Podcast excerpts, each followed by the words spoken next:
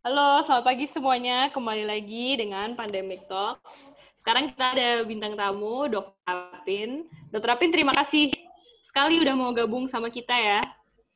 Maaf ya, saya terlambat bergabung. Enggak apa-apa, dok. Kenalan apa, dulu. Ini mungkin kita, iya, iya kenalan dulu. Kalau dokter Apin ini jadi uh, dokter anak yang saya biasanya kunjungin untuk vaksin dan konsultasi anak saya.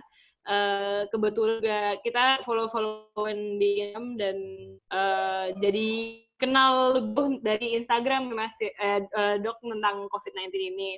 Nah kebetulan saya sama Mas Kamil sama Mas Firza ini bikin podcast bareng ngebahas tentang uh, pandemi yang kita sekarang lagi di tengah-tengah ini dan dari sisi macam-macam gitu. Jadi kalau misalnya dari sisi saya biasanya ngobrolin tentang sainsnya, Riza bisa ngomongin tentang data, politik, Mas Kamil, berbagai macam gitu. Ya salam kenal ya semuanya. Salam kenal. Salam kenal dok. Yes. Nah jadi hari ini kita uh, ngundang Dokter Apin karena pengen ngebahas lebih jauh tentang COVID-19 dan anak di Indonesia gitu dan kita ya. pengen dengar langsung dari Dokter Apin sendiri gimana pendapatnya. Nah, mungkin kita ke pertanyaan aja ya dok ya. Kalau misalnya Dokter Apin juga mau ngobrol-ngobrol, ada pertanyaan ke kita juga silahkan aja. Jadi Sip. kemarin itu beberapa minggu lalu dari IDAI ya dok ya, rilis yeah. data tentang uh, kematian dan COVID-19 di anak di Indonesia yang datanya itu hmm. rada berbeda dengan negara-negara lain. Jadi hmm. angka kematiannya cukup tinggi, angka PDP kematiannya juga cukup tinggi gitu. Hmm. Nah ini yang kita pengen tanyain tuh kenapa bisa angka-angka tinggi sih dok sebenarnya? Kira-kira alasannya kenapa? Kenapa beda sama uh, data dari dari yang lain gitu, dari negara lain? Uh, di Asia beda, um, di beda gitu. Unik ya? Um, ya sebenarnya kalau pastinya itu harus dianalisis satu persatu. Misalnya kalau saya yakin uh, teman-teman di sini sudah pernah uh, baca angkanya tuh ya yang uh, sampai dengan 18 hmm. Mei 2020 itu ada 3.324 anak PDP, kemudian yang meninggal 129 anak, yang terpositif 584, dan yang ter, dari konfirmasi positif 584 itu ada 14 anak yang meninggal. Dan kita memang bisa bilang angka itu dari uh, rilis resmi yang ada yang paling mudah diakses setiap hari kan yang dari uh, pemerintah ya dari Kementerian Kesehatan dari pemerintah dan itu kan tiap hari diperbaharui datanya di situ kita bisa lihat kisaran angka an usianya kan yang usia di anak itu kan definisi dari anak usia 0 sampai 18 tahun berapa yang meninggal juga bisa dilihat di situ. Uh, misalnya KI pun juga punya datanya sendiri. Jadi lagi-lagi kalau bicara angka harus merujuk pada publikasi yang dikeluarkan oleh otoritas berwenang. Lalu uh, kenapa bisa sampai banyak? Nah ini misalnya uh, dari 14 anak yang meninggal akibat COVID-19 ini memang harusnya dibedah satu persatu gitu loh. Uh, apakah ini anak-anak yang uh, meninggal karena murni misalnya kan tahu veritas gejala yang muncul COVID-19 adalah pneumonia. Apakah ini murni pneumonia pada anak akibat COVID-19 atau mungkin anak-anak ini sebelum uh, meninggal sudah memiliki kelainan organ lain, jadi memiliki komorbiditas seperti mm -hmm. yang kita sering dengar orang lansia itu dewasa mereka akan lebih mudah untuk um, mortalitas atau kematiannya karena punya komorbiditas ini sebenarnya harus dibedah satu-satu. Dan lagi-lagi kalau memang uh, belum ada analisis yang dikeluarkan oleh uh, katakanlah IDAI mengeluarkan rilis resmi seperti apa ya sebenarnya saya, saya pribadi sebagai anggota belum bisa untuk me menyampaikan hmm. itu. Tapi kalau saya boleh uh, menambahkan ya, terlepas dari saya nggak bisa jawab pertanyaan ini secara spesifik, uh, dari WHO sendiri itu uh, WHO dan para ahli Eh, kesehatan anak di berbagai negara termasuk di ini di negara-negara maju ya saya sempat ikut uh, diskusi dengan uh, para ahli di Eropa dari Inggris dari uh, Jerman gitu dari Way uh, yang sekarang itu lagi ramai dibahas yaitu mengenai yang namanya uh, itu inflammatory disorders associated with SARS-CoV-2. Kalau yang uh, dari WHO itu bilangnya namanya multisystem inflammatory syndrome uh, in children and adolescent temporarily related to COVID-19. Dan yang lebih uh, spesifik dibahas itu sekarang tuh mungkin pernah dengar penyakit namanya Kawasaki ya, Kawasaki yes. pada Kawasaki anak. syndrome itu ya, Dok ya? Ya, betul. Jadi hmm. jadi yang di, di, disebut sebagai multi uh, apa multisystem inflammatory syndrome pada anak itu yang uh, gejala muncul atau istilahnya itu namanya manifestasi klinisnya itu uh, yang kemudian dirawat di ICU dan sampai meninggal itu menunjukkan gejala-gejala yang menyerupai dengan penyakit uh, Kawasaki. Hmm. Ini memberikan gambaran bahwa um, ternyata di negara-negara lain, termasuk di negara maju, itu angka kematian pada bayi, eh pada bayi dan anak ya pada uh, anak lah di, di bawah 18 tahun itu juga uh, sepertinya meningkat walaupun angkanya mungkin tidak sebanyak di negara kita gitu bahkan katanya Indonesia lebih paling tinggi negara tapi anak-anak ini bisa meninggal karena sakit berat dan ini terminologi yang baru muncul sebulan terakhir. Dua bulan yang lalu belum muncul tuh istilah multisystem inflammatory uh, syndrome hmm. pada anak. Uh, belum belum ada publikasi kok ada anak-anak muncul dengan gejala Kawasaki. Uh, tapi ternyata sakitnya adalah COVID-19 ketika diperiksakan hasil PCR-nya. Itu yang saya nggak jawab pertanyaan, tapi saya mau hmm, menambahkan uh, pengetahuan baru yang iya, iya, fenomena baru. Ya betul, fenomena baru yang kita nggak tahu sebelumnya. Inilah yes. uniknya namanya novel virus itu kan yeah. karakteristiknya uh, entah dari dulu tapi baru ketahuan karena baru dipublikasi atau uh, dulu nggak ada sekarang jadi ada. Awalnya cuma bentuknya di saluran napas, tapi kemudian uh, data pada tinja pun itu diketahui mengandung virus juga gitu. Yes, yes. Ternyata um, apa yang dirawat di ICU-nya ada yang sampai mengalami gagal mulut pegan itu yang uh, ya dari hari ke hari hal-hal itu akan makin terkuak gitu ke kita. Mohon maaf itu bisa saya komentarin hmm. jawabannya nggak bisa. Iya dok, apa itu kan sebenarnya semakin banyak orang yang terinfeksi sama virusnya, semakin banyak juga hmm. bisa belajar kan tentang itu. Karena yeah. ternyata hmm. virusnya memang semakin banyak menginfeksi, semakin banyak menunjukkan simptom yang berbeda-beda juga dan berlaku berbeda ya. di badan masing gitu. Hmm. Apalagi anak. Tapi yang aku pernah kan aku bukan background dokter ya dok. Jadi aku sebenarnya pengen taunya tuh kenapa sih kok anak tuh penyakitnya beda sama orang dewasa gitu. Kenapa yang membuat anak oh, ya. apa ya? Bisa ya, penyakitnya ya, beda banget gitu simptomnya. Polanya bisa um, beda. Dari dari jumlah uh, penderitanya aja kan anak itu uh, tidak lebih dari lima persen lah, kurang lebih satu yes. sampai lima persen dari beda. Uh, kelompok hmm. usia yang terin, terinfeksi dan sakit hmm. COVID-19. Nah, kenapa bisa sedikit? Uh, teorinya tuh banyak dan ini selalu berkembang. Misalnya ada yang menyatakan anak memang lebih rendah mobilitasnya sehingga hmm. uh, orang-orang yang sakit itu lah mereka yang banyak berinteraksi dengan orang lain dalam kerumunan. Anak-anak kan uh, kita udah tahu dalam pandemi ini justru di di rumah saja nggak boleh ke mana-mana, maka jarang yang terinfeksi. Kemudian ada yang menghubungkan dengan reseptor uh, ACE2 yang ada di anak itu uh, relatif lebih ya. sedikit ya. dibandingkan dengan oh, gitu. orang dewasa. Itu teori lain. Uh, ada juga yang menghubungkan uh, namanya train immunity. Jadi anak-anak itu banyak mengalami penyakit infeksi. Terus karena bertubi-tubi kena infeksi, ya kan hmm. mengalami ya anak hampir hmm. tiap bulan pas belum pandemi yeah, pas masih yeah, yeah. pasti ada aja flu ada aja pilek, apa gitu demam atau seperti diare nah itu kan bukti bahwa anak-anak itu terkena infeksinya berulang sedangkan orang dewasa seperti jarang tuh belum tentu kita setiap eh, enam uh, bulan ngalamin batuk pilek tuh belum tentu kecuali justru anak kita sakit kita kebetulan deh anak kita hmm. nah karena pain immunity ini justru membuat anak itu uh, istilah relatif lebih uh, kebal lah gitu tidak karena uh, SARS-CoV-2 yang menjadi berat. Uh, jadi itu beberapa uh, teori dan mungkin terus bertambah alasan-alasan kenapa kelompok anak itu lebih ringan, lebih sedikit sakitnya, tapi begitu sakit gejalanya bisa bermacam-macam uh, gitu, bahkan sampai muncul sindrom yang sebelumnya nggak dikenali.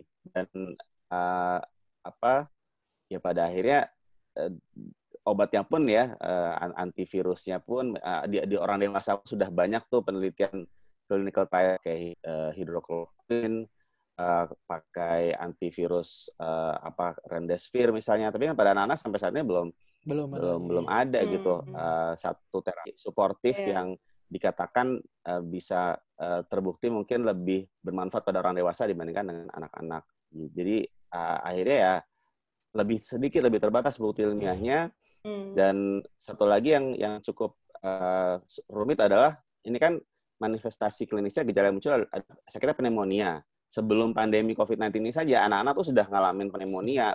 Pneumonia hmm. salah rutin ya. selalu bergantian. Kalau nggak satu nomor dua atau pembunuh anak di seluruh dunia gitu loh. Jadi istilahnya cuma ya nambahin satu daftar baru uh, pneumonia uh, COVID-19 uh, ya Kan udah kebias terbiasa lah mengalami pneumonia ditambah satu virus baru yang bisa menemukan pneumonia. Pada akhirnya penanganan pneumonia ya awalnya ketika masuk dalam kondisi PDP belum terkonfirmasi positif COVID-19 ya ditangani seperti pneumonia panduan pneumonia yang sudah ada sebelum sebelumnya gitu. Mohon maaf ya saya nggak bisa jawab tanya spesifik ya karena data sangat sangat keras yes, iya, gitu, iya, dan iya, gitu, dan terus uh, next ini uh, Mas Firza ada pertanyaan yang buat Dokter Afin? Jadi pertanyaan selanjutnya ini dok. Yang tadi udah oke okay ya. Uh, Iya. Okay, udah cukup udah cukup jelas sih dok sebenarnya bahwa emang untuk di kasus Indonesia sendiri datanya ya. masih belum cukup untuk kita bisa analisis dengan dalam dan memang harus penelitian lanjut ya kita. Uh, Jadi hmm. okay. ya. Ini pertanyaan awam, awam sih dok. Jadi data-data ya. yang dirilis oleh IDA itu uh, most of them yang terinfeksi sama sakit itu sudah masuk rumah sakit atau masih di rumah ya menurut dokter? Terus apa? Terus deteksinya gimana ya dok? Kalau ya di, di rumah, walaupun anak-anak di rumah kan, kan siapa ya. tahu ada carrier virus ke rumah, deteksinya itu ya. gimana? Apakah ya. polanya tuh pola deteksinya sama kayak dewasa atau buat anak tuh beda. Misalkan kalau panas hmm. nggak hmm. sampai itu ya apa pun itu dok. Mohon pencerahannya. Baik, iya terima kasih nih pertanyaan susah juga. Saya coba jawab. Um, untuk anak, ya um, kalau anak sampai ada yang meninggal, ya itu udah hmm. pasti anaknya dirawat di rumah, sakit, sakit ya. ya. Hmm. Karena dia dirawat, maka dia dilakukan pemeriksaan. Nah, tapi ada yang namanya cluster tracing. Misalnya seperti saya hmm. nih, saya tinggal di DKI dan hmm. uh, saya mendapatkan laporan dari Dinas Kesehatan uh, Provinsi DKI. Uh, mereka tuh memberikan data-data, uh, kan mereka bisa buat tuh zonasi uh, area mana yang termasuk epicentrum di DKI gitu. Bisa disebutkan saya, saya tinggal di Keramat Jati, Jakarta Timur gitu. Hmm. Saya, oh ternyata saya baru tahu di dekat masjid saya ini di pasar induk ini itu salah satu klaster besar gitu. Kenapa? Karena Eh, dan hmm. bisa ketahuan lebih detail karena dilakukan cluster cluster tracing dan artinya cluster tracing ini dari satu dua orang dewasa katakanlah yang ter, terinfeksi maka akan ditelusuri terus sampai ke tempat tinggalnya dan anak-anak pun juga bisa jadi akan ditelusuri. Maka sebenarnya nggak ada bedanya antara orang dewasa maupun anak dalam penelusuran uh, infeksinya gitu. Ya kita kita sudah sama-sama paham. Kunci salah satu kunci penting adalah testing, testing, dan testing gitu. Jadi makin banyak testing, makin ketahuan. Dan testing ini seharusnya tidak hanya dikerjakan buat mereka yang sakit, bukan bukan buat PDP saja, tapi buat cluster tracing. Hmm. Semua orang, orang dewasa katakanlah uh, masuk rumah sakit, harusnya ditelusuri itu semua orang yang kontak sama orang ini, uh, istrinya, anaknya, orang tuanya, harusnya di swab semuanya. Jadi anak-anak ini bisa jadi akan ketahuan lebih banyak dengan uh, swab. Dan ini hmm. uh, nanti muncullah oh ternyata ada juga anak-anak yang OTG gitu orang tuanya sakit tapi anak ini uh, kontak dan positif tapi dia nggak nggak munculkan gejala hmm. dan ini uh, lagi-lagi juga menunjukkan ternyata kelompok usia berapapun itu bisa menjadi hmm. carrier menjadi OTG jangan hmm. remehkan anak-anak juga gitu yeah. anak ketika ketika anak ditahan di rumah jangan pergi keluar ke rumah itu selain melindungi dirinya sendiri melindungi si anak supaya dia nggak sakit sampai berat walaupun mayoritas anak itu tidak bergejala atau sakit ringan, tapi tadi takutnya uh, dia ya? uh, terlindungi, tapi ternyata dia jalan keluar ke mana gitu, ketemu kerumunan orang, dia, dia terinfeksi, hmm. pulang ke rumah ada kakek neneknya, Ya, Anaknya cuma batuk pilek hmm. seperti common cold saja, tapi ternyata ada hmm. SARS-CoV-2-nya. Malah ketularan ke kakek neneknya udah lansia sakit yang sakit justru kakek neneknya. Ini uh, pentingnya selain hanya memeriksa mereka yang sakit, tapi juga memeriksa, uh, mentrace, menelusuri uh, semua orang yang punya kontak itu seperti apa. Dan Termasuk ini salah satu ya? indikator ya. ini ya Betul, jadi misalnya indikator apa pelonggaran PSBB atau hmm. uh, apa new normal life ini ya harus selalu dipantau berkala kan, evaluasi iya, berkala yeah, uh, di masyarakat, uh, masyarakat yang tidak sakit ya, masyarakat yang tidak sakit itu uh, diambil sampelnya bener nggak berminggu-minggu kemudian masih tetap negatif, itu yang harus dipastikan. Jadi sebenarnya ini uh, ya. bisa juga buat pembukaan sekolah ya dokter ya. Jadi hmm. staffnya, gurunya, ya. staffnya dan muridnya juga harusnya dicek juga. Gitu. Kalau bicara sekolah itu lebih lebih rumit lagi gitu, ya, harus ya. didata uh, uh, gurunya mana saja yang masuk kelompok risiko tinggi itu hmm. bener-bener nggak boleh masuk sekolah sama sekali. Mungkin masih boleh pembelajaran jarak jauh.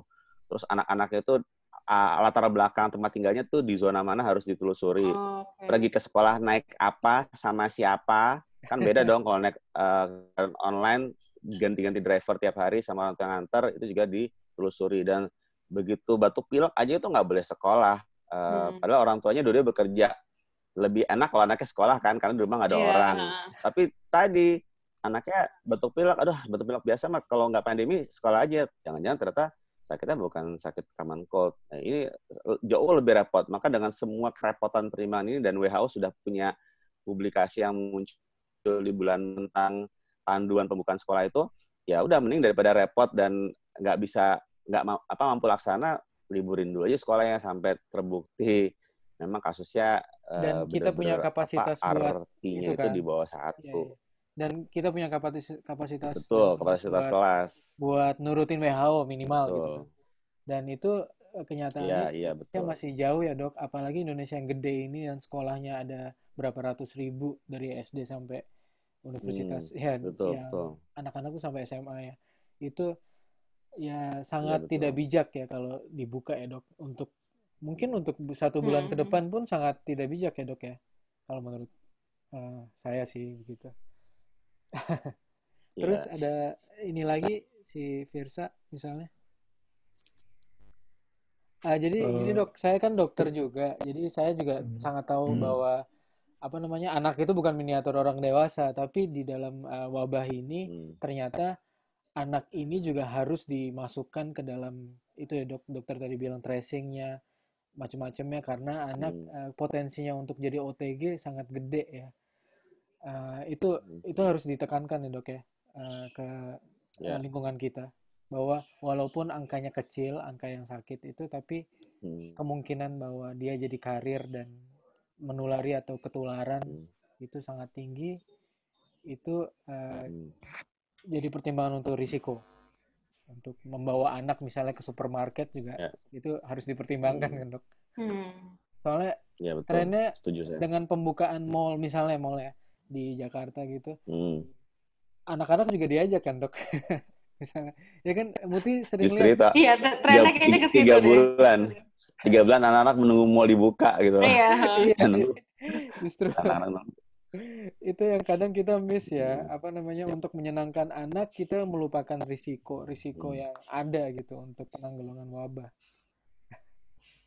Ya ya ya Terus Dokter Alvin kan ada ini nggak? Ada yang mau disampaikan nggak ke inilah uh, ke penonton kita lah istilahnya. Kita walaupun kecil circle-nya tapi rata-rata ke ini sih orang tua orang tua muda sih kalau kita di circle kita ini. Yeah. Saya Muti sama Firsa sama-sama punya anak balita dan teman-teman juga kayak gitu. Baik. Um, iya, sebenarnya mungkin pesannya sama ya buat semuanya um, bahwa saat ini tidak ada upaya yang lebih baik dibandingkan dengan uh, ya physical distancing dalam artian mengungkung, mengurung anak-anak kita dulu sampai waktu yang belum pasti kapan dan yang stres pastinya bukan anaknya aja ya orang tuanya bisa lebih jadi ke orang tuanya lagi. malahan ya lagi yang udah yang udah sekolah gitu Iya, iya, Apalagi anak itu kan beragam umurnya ya dari dari balita sampai yang remaja. ditambah lagi yang remaja ini uh, sekolahnya tuh ya memegang peran penting dan mungkin lebih dari separuh hidup mereka adalah digunakan untuk belajar. Tiba-tiba harus beralih ke rumah.